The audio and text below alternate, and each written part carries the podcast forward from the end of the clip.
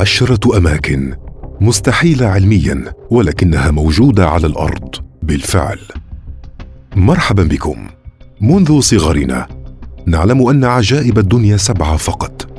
إلا أن هناك العديد من الأماكن المذهلة الأخرى في العالم حيث تبدو تلك الأماكن غريبة جدا كما لو أنها تنتمي لكوكب آخر. يواجه العلماء صعوبة بالغة في معرفة كيفية تكوينها. فما هي تلك الأماكن الرائعة التي لا يمكن أن تصدقها إنها من هذا العالم؟ اولا نهر الغليان الأمازون. في البداية كنا نعلم بوجود نهر أسطوري بمنطقة الأمازون. ومع الوقت تم اكتشاف أن ذلك النهر المسمى بنهر الغليان تصل درجة حرارته إلى 93 درجة مئوية وهو بذلك يمكنه قتل أي كائن حي ينزل إليها. ولذا يعتقد الناس الذين يعيشون بتلك المنطقة أنه نهر عظيم ولديه قوة هائلة. وبينما صرح العديد من العلماء باستحالة وجود مثل ذلك المكان قام العالم أندريس روزو بالذهاب إلى هناك وإثبات حقيقة وجوده. ثانيا كهف موفيل رومانيا. تم اكتشاف الكهف لأول مرة في عام 1986 والآن تم حظر الاقتراب منه. ولا يمكن دخوله إلا بإذن خاص. هذا الكهف الذي يحتوي على كائنات غريبة محاصر في منطقة مغلقة لمدة 5.5 مليون سنة حيث أن نسب الأكسجين بالهواء الذي بالكهف تصل إلى 10% بينما نسبته في الهواء الذي نتنفسه هي 20% وتم إثبات أن هناك 48 نوعا من الكائنات الحية تعيش بداخله من بينهم 33 نوعا غير موجودين بمكان آخر. وأثبت أيضا أن معظم الكائنات الحية به ليس لديها عيون ولأن الكهف مظلما فهي تملك هوائيات تساعدها على إيجاد طريقها بداخله. ثالثا نهر نيد إنجلترا. يوجد نهر نيد الغريب بإنجلترا بالقرب من مدينة تيناسابور التي تعد من أقدم المدن السياحية الرائعة. ويوجد منبع مياه عجيب هناك يشبه جمجمه عملاقة يتحول أي شيء يلمسه سواء كائنات حية أو أغصان وحتى الكائنات الميتة بعد فترة قصيرة إلى أحجار. لذا لا يقترب الناس من ذلك المنبع خوفا من أن يتحولوا احجارا. رابعا بحيرة كاراشاي روسيا. بحيرة كاراشاي المكان الأكثر تلوثا بالعالم. تقع جنوب جبل الأورال بشرق آسيا. ويصل تلوثها لدرجة أنه حتى إذا كنت تتنفس لمدة ساعة في الهواء فإنه يتسبب بقتلك.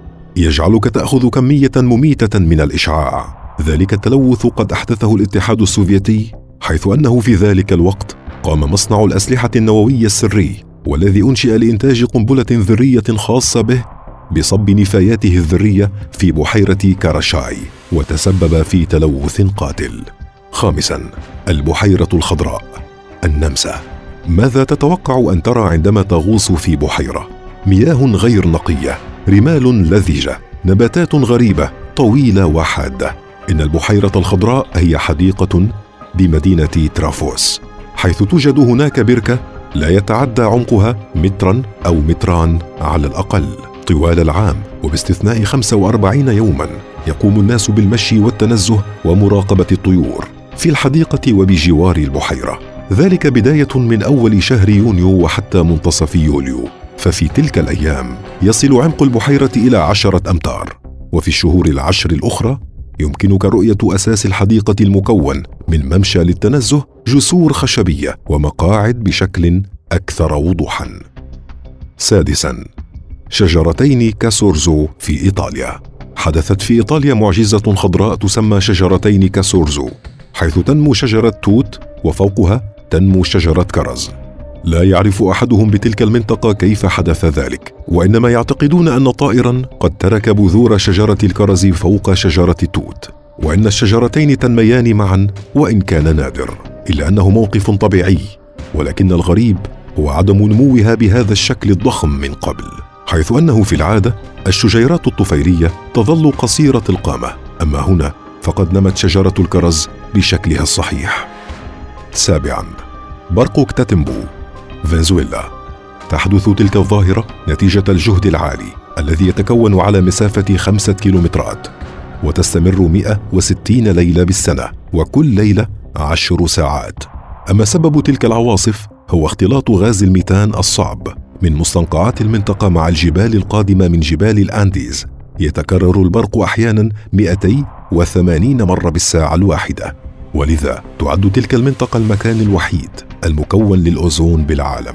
وبما أنه يتم تتبع العاصفة البرقية على مسافة 400 كيلومتر فإن السفن تستخدم البرق لتحديد الاتجاه.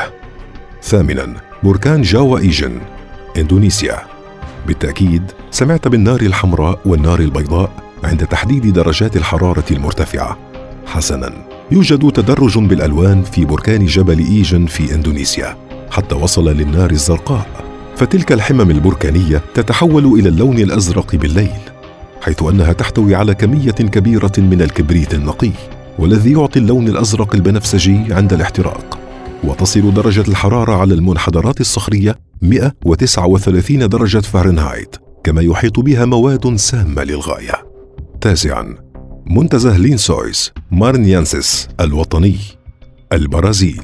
هذه الحديقة التي تبلغ مساحتها 1550 كيلومترا مربع يزورها حوالي 60 ألف سائح كل عام.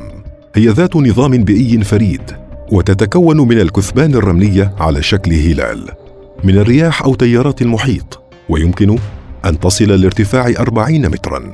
الماء المتراكم بين كثبان الرملية خلال هطول الأمطار الغزيرة. التي تهطل بين شهري يناير ويونيو يترك بحيرة ذات مناظر خلابة وأحيانا ما تربط ينابيع صغيرة تلك البحيرات بعضها ببعض. ويمكن لزوار الغطس المرتدين قناع الغطس مشاهدة الآلاف من الأسماك الصغيرة والتي تسبح بذلك الحوض الطبيعي. عاشرا. شلالات الدم. أنتاركتيكا. تم اكتشاف تلك الشلالات الحمراء بتلك المنطقة في عام 1911 هذا الشلال الموجود يتدفق بشكل مستمر وتختلط مياهه بمياه بحيرة بوني. اعتقد العلماء لسنوات طويلة أن ما يعطي الشلال ذلك اللون هي الطحالب الحمراء. إلا أن عمليات المسح التي أجريت على الشلال في وقت لاحق نفت ذلك وكشفت عن وجود منبع كبير للمياه الجوفية تحت الشلال. كما أظهرت الأبحاث أن منسوب مياه البحر قد ارتفع منذ خمسة مليون عام. وتسبب في غرق أنتراكتيكا الشرقية وأفسح المجال لتكوين البحيرة. فتلك البحيرة التي هي منبع الشلال أكثر ملوحة من مياه البحر العادية ثلاثة أضعاف ولا يمكن تجميدها.